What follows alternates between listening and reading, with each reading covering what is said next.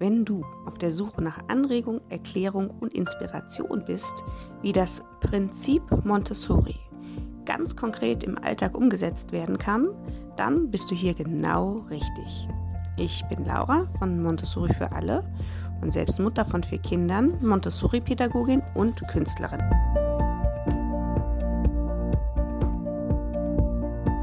Ich möchte dich auf eine Reise durch die visionäre Gedankenwelt von Maria Montessori mitnehmen. Dabei gebe ich ganz konkret Tipps, wie dieser pädagogische Ansatz deine Sichtweise und den Umgang mit Kindern allgemein verändern kann. Bleib dran und folge mir in den Kosmos der Montessori-Pädagogik.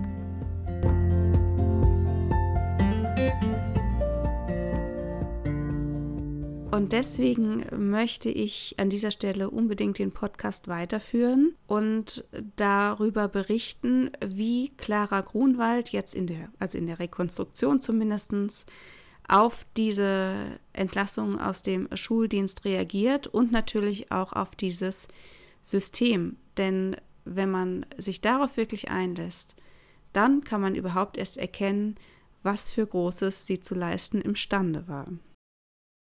Also ich stelle jetzt einfach mal die These auf, dass ihre menschlichen Verdienste eigentlich erst mit der Machtergreifung der Nationalsozialisten bzw. Hitler anfingen. Denn so wie sie nach dem Ersten Weltkrieg aus der jüdischen Gemeinschaft ausgetreten ist, tritt Clara Grunwald nach ihrer Entlassung 1933 wieder in die jüdische Gemeinschaft ein. Also sie wird wieder religiöses Mitglied, jüdisches religiöses Mitglied und geht sozusagen in den Untergrund. Also in den Jahren von 1933 bis 1941 oder Ende 1940 ist sie damit beschäftigt, jüdische Kinder und Familien zu unterstützen, indem sie sie einmal ganz praktisch auf eine Auswanderung vorbereitet hat. Man muss dazu erklären, dass Jugendliche, Kinder und Frauen zur Auswanderung ins Ausland bzw. für diese Genehmigung einen gewissen Kurs vorzeigen mussten, also oder eine Prüfung machen mussten, um zu belegen, dass sie im hauswirtschaftlichen und praktisch häuslichen Bereich gut einzusetzen sind. Also das war die Voraussetzung für eine Ausreisegenehmigung, was nicht das Gros der Verfolgten betroffen hat. Also der ganz überwiegende Teil, auch an reichen Familien, war plötzlich illegal und musste sich verstecken. Und Clara Grunwald hat da mit ihrer Wohnung beziehungsweise in Kooperation mit den Quäkern da müsst ihr jetzt dann mal nachlesen, was das für eine Bewegung ist, die aber quasi dafür gestanden hat, durch besonders hohe Mitmenschlichkeit, also Nächstenliebe, Menschen zu unterstützen, bedingungslos. Also mit denen hat sie dann kooperiert und die haben viele, viele Kinder gerettet und versteckt und dann illegal oder äh, in Nacht- und Nebelaktionen aus Deutschland herausgeschleust. Also ein großer Verdienst, der da im Untergrund stattgefunden hat und in dessen Zusammenhang sie zwei wichtige Frauen kennenlernt, also für sie später wichtige Frauen, nämlich Margarete Lachmund und, Achtung, spezieller Name, Clotilde Schenk zu Schweinsberg, kurz genannt Clotilde Schenk. Diese beiden haben nicht nur mit ihr eben im Untergrund gearbeitet, sondern die werden in, im späteren Abschnitt in den letzten drei Jahren zu Brieffreundinnen und die Briefsammlung, auf der jetzt dieser quasi zweite Teil des Podcasts beruht, ist gerichtet oder ist ein Briefverkehr oder Briefwechsel mit diesen beiden Frauen. Also die bleiben wichtige Bezugspersonen in ihrem Leben und ich glaube, wenn man solche Dinge schon miteinander getan hat bzw. organisiert hat, ist es nicht verwunderlich, dass man einen ganz besonderen Zusammenhalt und Draht zueinander findet.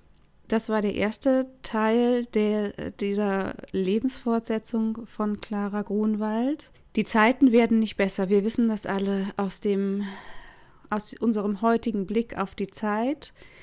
Wie viel die Menschen damals geahnt und gewusst haben oder sich bewusst waren, wie es weitergeht, kann man heute schlecht sagen. Das ist sicherlich auch ganz individuell. Aber man kann sicherlich sagen, dass so eine intelligente, großmütige, großherzige Frau wie Clara Grunwald immer geahnt hat, dass die ganze Geschichte nicht gut ausgeht. Nun hat sie sich ein paar Jahre in dieser Untergrundorganisation engagiert und auch sehr oft, das kann man nicht zu wenig betonen oder das kann man nicht zu viel betonen, so rum. Sie hatte ganz viele Angebote zu emigrieren, also das Land zu verlassen. Und viele Freunde und Verwandte, die dann auch schon außer Landes waren, haben versucht, sie rauszuholen. Und sie hat das immer abgelehnt mit dem Spruch, nicht ohne meine Kinder. Ich gehe nicht ohne die, die mir anvertraut sind, um die ich mich kümmern muss. Und bis nicht der Letzte die Möglichkeit hatte, dieses Land zu verlassen, gehe ich auch nicht. Das muss man sich mal vorstellen.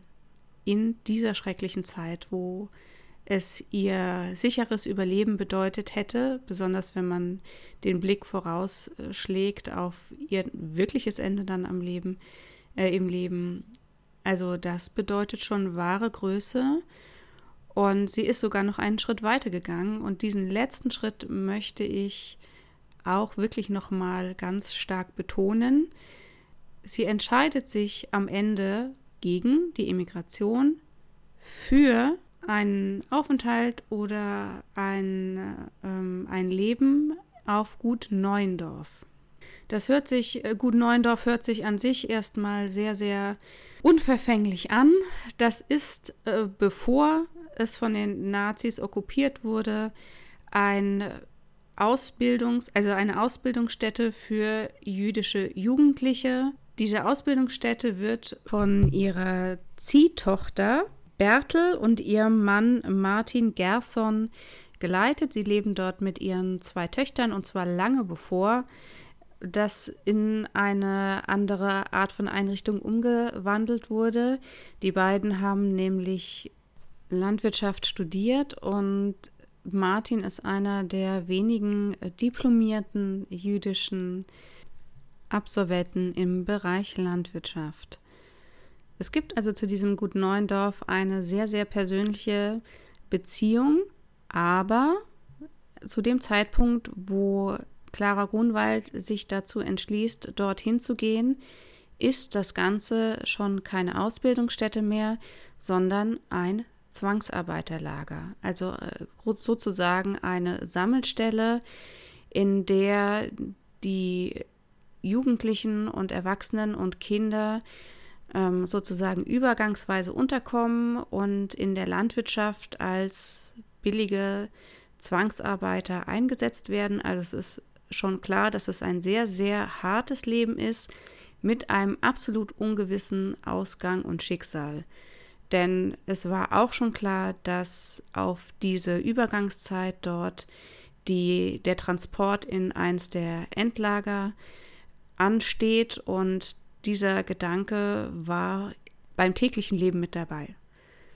Ich sage es nochmal, sie entschließt sich dazu, dorthin zu gehen und sie entschließt sich noch zu etwas Zweitem. Sie hat nämlich, bevor es diese Entscheidung gab, entweder Emigration oder auf dieses Gut zu gehen, bei sich zu Hause eine etwas jüngere Frau aufgenommen, nämlich die Fotografin Charlotte Joel. Charlotte Joel hatte in Berlin in ähm, Nähe des Zoologischen Gartens ein kleines Fotoatelier und war eine ziemlich anerkannte und für Berlin berühmte Porträtfotografin. Von ihr stammen sehr viele, sehr, sehr schöne Porträtfotos, dann auch eben aus dieser Zeit im Guten Neuendorf.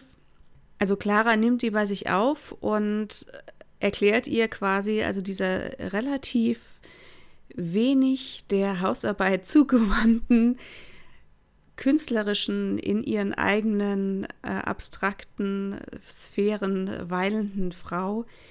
Also hör mal zu, du kannst dich nur auf eine Auswanderung vorbereiten, indem du deine ja, also deine Fähigkeiten im Haushalt und zur Haushaltsführung und zur Hauswirtschaft einfach aus, ausbildest.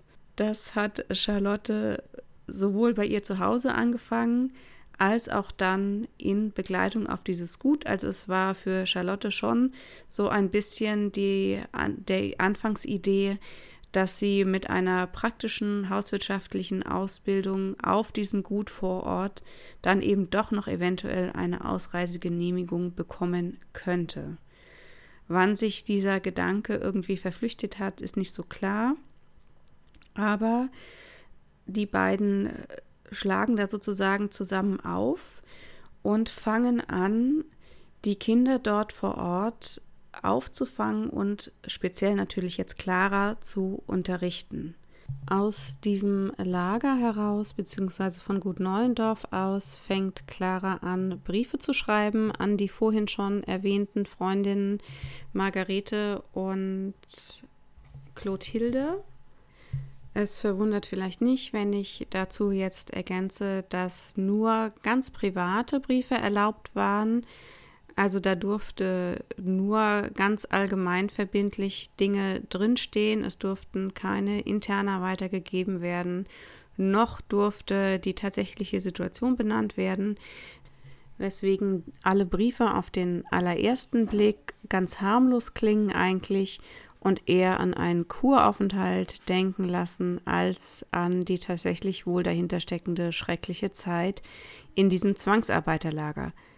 Nichtsdestotrotz schimmert immer wieder oder kommt immer wieder die Wahrheit hindurch und sie gibt auch sehr, sehr viel von ihrem alltäglichen Leben preis und erzählt eben auch, wie sie die Kinder dort unterrichtet. Ich lese jetzt aus dem oder einem der ersten Briefe, die sie geschrieben hat, vom 20.10.1941 vor. Das ist noch die Phase, wo im Prinzip keiner weiß, wie lange sie bleiben werden.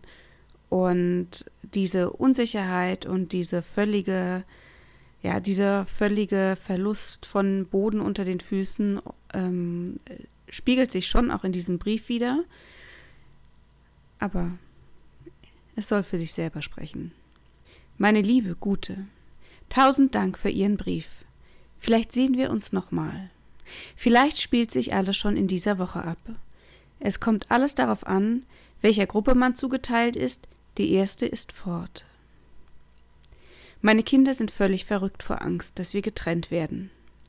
Sie wollen auch alles auf sich nehmen, rechnen mit allem, aber sie wollen mit uns zusammenbleiben. Es ist eben acht Uhr morgens ein Bekannter hier gewesen, um uns zu sagen, dass die Aktion also der Abtransport nach dem Osten, mindestens auf einige Tage gestoppt ist. Verschiedene Firmen wehren sich gegen das Herausziehen jüdischer Arbeiter und Arbeiterinnen aus den Betrieben und man sucht nach einer neuen Form.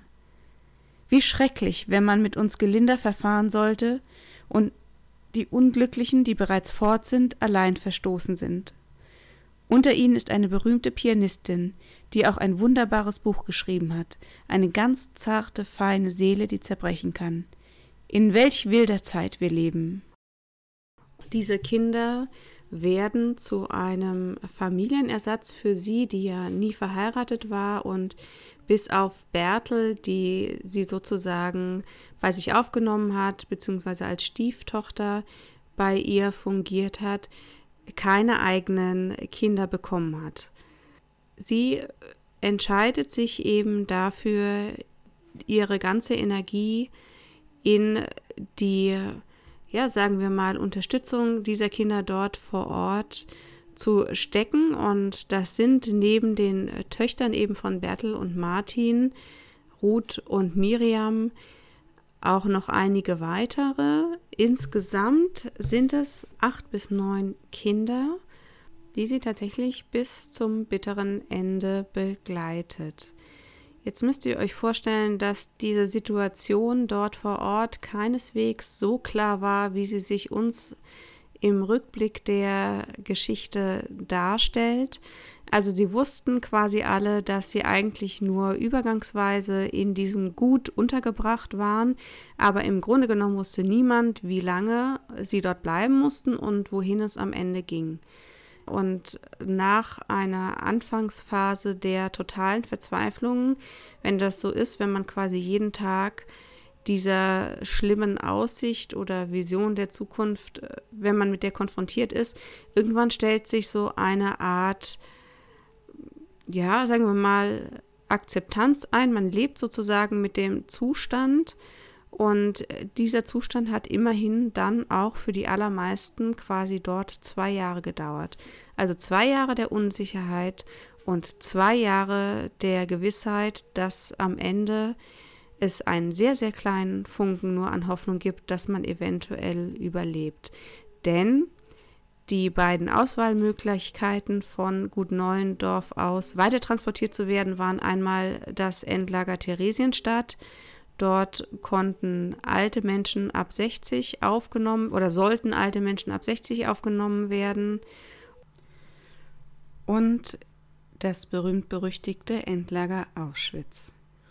Also diese beiden Möglichkeiten gab es und wir müssen uns nichts vormachen, kein von beiden war tatsächlich eine Wahl, sondern das war das, was immer über allem so gedroht hat.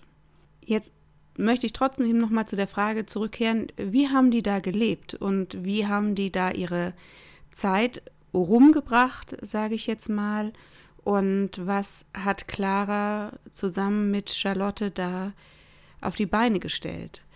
Die beiden Frauen verbringen oder leben auch da eng zusammen, also sie teilen sich ein Zimmer, während Charlotte zu, jetzt sage ich mal, knallharten Küchendienst abgeteilt wurde. Also die musste von früh bis spät in der Küche stehen und das Lager bekochen, beziehungsweise die Mannschaft und die Belegschaft, hat Clara sich, jetzt habe ich schon mehrfach erwähnt, äh, um die Kinder gekümmert.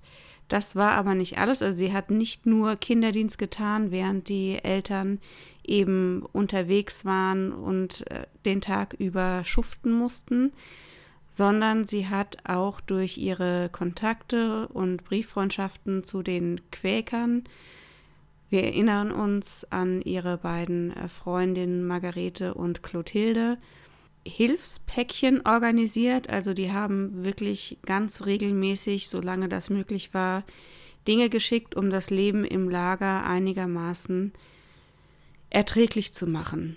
Und jetzt lese ich einen kleinen Teil vor, wo man, wie ich finde, also wenn man aus der Montessori-Pädagogik kommt, so schön sieht, dass Clara eine Montessori-Pädagogin durch und durch war.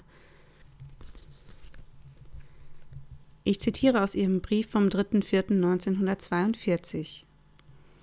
Am Mittwoch kam dein Päckchen.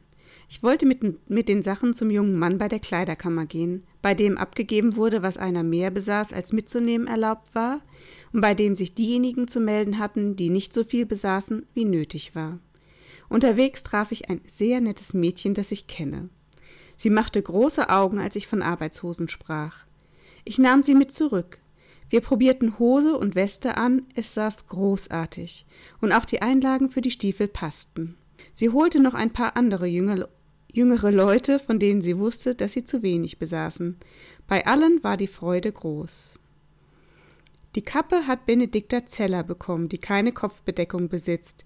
Sie ist 21 Jahre alt und war mit betroffen, weil sie staatenlos ist. Aus gleichem Grund sind noch einige junge Mädchen und Jungen dabei. Benedikta ist wirklich schon eine Persönlichkeit, sehr kräftig, klug, arbeitsam und immer hilfsbereit und heiter. Die jüngeren Kinder sagten, sie hätten keine Angst, weil Benedikta dabei wäre. Du kannst dir von der Totenstille, die heute herrscht, keine Vorstellung machen, und dabei geht niemand auf Außenarbeit. Alle Menschen sind hier, aber du hörst kaum ein Wort. Vielen Dank für die Gedichte. Sie sind alle sehr schön. Sie bedeuten mir viel, weil sie Erkenntnisse und Gefühle aussprechen, die auch mir nahe sind. Wie gut, dass jetzt auch in den Kreisen Gottgläubiger dies erwacht. Ich habe dir keine Verheißung zu sagen. Für mich war immer schwer zu ertragen, Gott wird es lohnen, Gott wird strafen, Zuckerbrot und Peitsche. Ich habe in meiner Klasse nie gestraft, nie gesetzt, nie Lobe gegeben, nicht einmal Nummern unter die Arbeiten geschrieben, nur damit die Kinder sich gewöhnen möchten, jede Sache um ihrer selbst willen zu tun, nicht um eines Zweckes willen, der außerhalb liegt. Ihr wundert euch sicher nicht, wenn ich jetzt erzähle, dass es verboten war, die Kinder, jüdische Kinder in diesem Lager zu unterrichten. Da wurde auch sehr genau drauf geguckt und Clara musste sehr, sehr erfinderisch sein, um den Kindern trotzdem etwas beizubringen. Und sie hat sich dann tatsächlich auch getraut, zwei Ausnahmen zu machen. Sie hat nämlich die beiden Töchter von Bertel, also ihrer Stieftochter, und damit ja so ein bisschen ihre Quasi-Enkelin in Deutsch und Englisch unterrichtet. Ruth und Miriam waren sehr arbeitsam, fleißig, strebsam und sie hat es tatsächlich geschafft, der einen auch fließend Englisch beizubringen. in einem Jahr, in einem Jahr mündlichem Unterricht.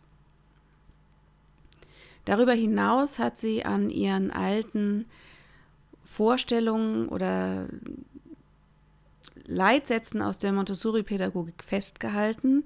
Sie ist unglaublich viel mit den Kindern hinaus in die Natur gegangen. Sie hat ihnen die Natur erklärt. Sie hat sie zum Beispiel mit Stöcken in den Sand schreiben lassen, um das äh, Alphabet zu üben.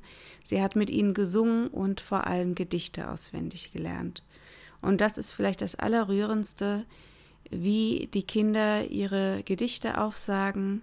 Und es gibt eines, das abgedruckt ist, das war, es war, glaube ich, Ruths Lieblingsgedicht, was sie auswendig gelernt hatte, von Theodor Fontane. Und das lese ich jetzt noch einmal vor. Es kann die Ehre dieser Welt dir keine Ehre geben. Was dich in Wahrheit hebt und hält, muss in dir selber leben. Wenn's deinem Innersten gebricht an echtes, stolzes Stütze, ob dann die Welt dir Beifall spricht, ist all dir wenig Nütze. Das flücht'ge Lob des Tages Ruhm magst du dem Eitlen gönnen, das aber sei dein Heiligtum, vor dir bestehen können. Und weil ich da gerade dabei bin, noch ein Brief vom 15.07., das ist ein ganz kurzer, 1942. Meine liebe Freundin, mit Betten, die unsere Freunde bei ihrer Abreise, Abtransport, zurücklassen mussten, sind wir recht gut versorgt. Vielen Dank. Uns geht es durchaus gut. Die Kinder schaffen eine ganze Menge. Wir machen zusammen die Wohnung sauber und versorgen die Küche, machen den Abwasch. Die Kinder bearbeiten und gießen die Beete. Morgen will ich mit ihnen zusammen Strümpfe stopfen und ihnen dabei allerlei Wissenswertes erzählen. Hast du regelmäßige Nachricht von Peter? Hat er Freude mit seiner Spielschar? Viele Grüße von deiner Clara. Ich gestehe, ich würde euch am liebsten alle Briefe vorlesen. Ich würde am liebsten alles besprechen und könnte noch stundenlang euch mit in diese Thematik hineinnehmen und weiß aber auch, dass unsere Zeit hier in dem Podcast etwas begrenzt ist. Ich möchte noch ein paar Sachen ergänzen, die mir sehr wichtig sind. Es gibt erstaunlich wenige Dokumente über Clara Grunwald Ihre selbstlose Aufopferung gerade in den letzten Jahren kommt in der allgemeinen Besprechung viel zu kurz. Ich glaube, ihr habt rausgehört, dass ich das so empfinde und hoffentlich könnt ihr nachvollziehen, wieso ich denke, dass es eigentlich anders sein müsste.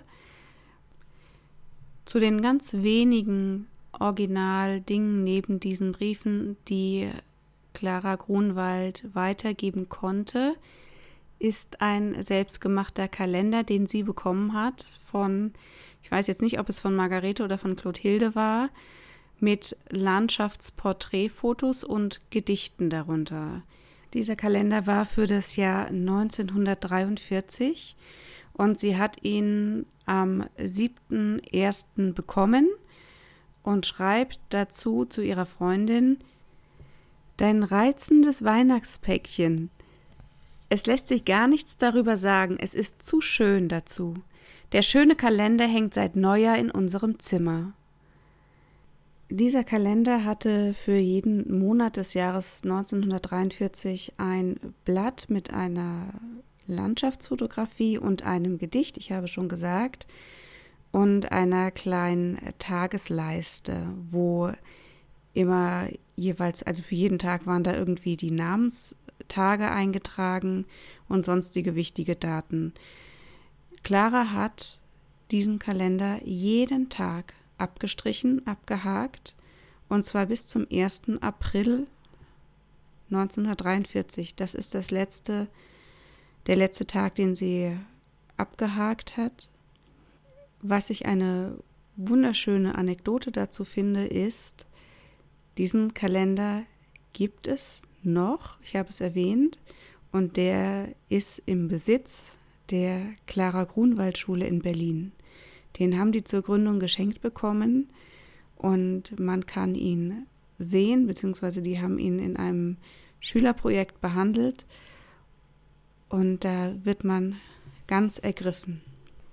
Eine wichtige Begebenheit muss ich noch erwähnen, möchte ich, beziehungsweise möchte ich euch noch erklären, denn eigentlich wäre Clara Grunwald mit über 60 dafür vorgesehen gewesen, nach Theresienstadt zu kommen.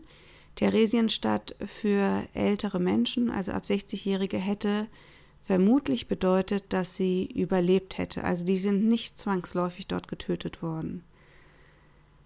Jetzt hat sie sich aber dazu entschieden, erstens mit den Kindern mitzugehen und zweitens mit ihrer Freundin Charlotte. Die war nämlich nur ein paar Monate vor ihrem, also sie stand ein paar Monate vor ihrem 60. Geburtstag, die war 59 und die hätte deswegen rein bürokratisch auch nicht mit nach Theresienstadt gedurft und so hat Clara Grunwald sich einmal mehr für ihre Lieben, für ihre Anvertrauten und für ihre Freundin entschieden und damit eben auch für den sicheren Tod. Nach dem letzten Brief und nach diesem letzten abgehakten Tag Anfang April dauert es noch ein paar Tage, bis sie tatsächlich zusammen mit den Kindern und Charlotte abtransportiert wird Richtung Auschwitz. Und ein Ta paar Tage später folgen Martin und Bertel mit den beiden Mädchen Ruth und Miriam. Von den neun Kindern und den dazugehörigen Erwachsenen hat niemand überlebt. Sie alle sind in Auschwitz gestorben und zwar direkt nachdem sie dort angekommen sind. Und was ich besonders schlimm finde, ist, dass die Kinder von den Erwachsenen getrennt wurden.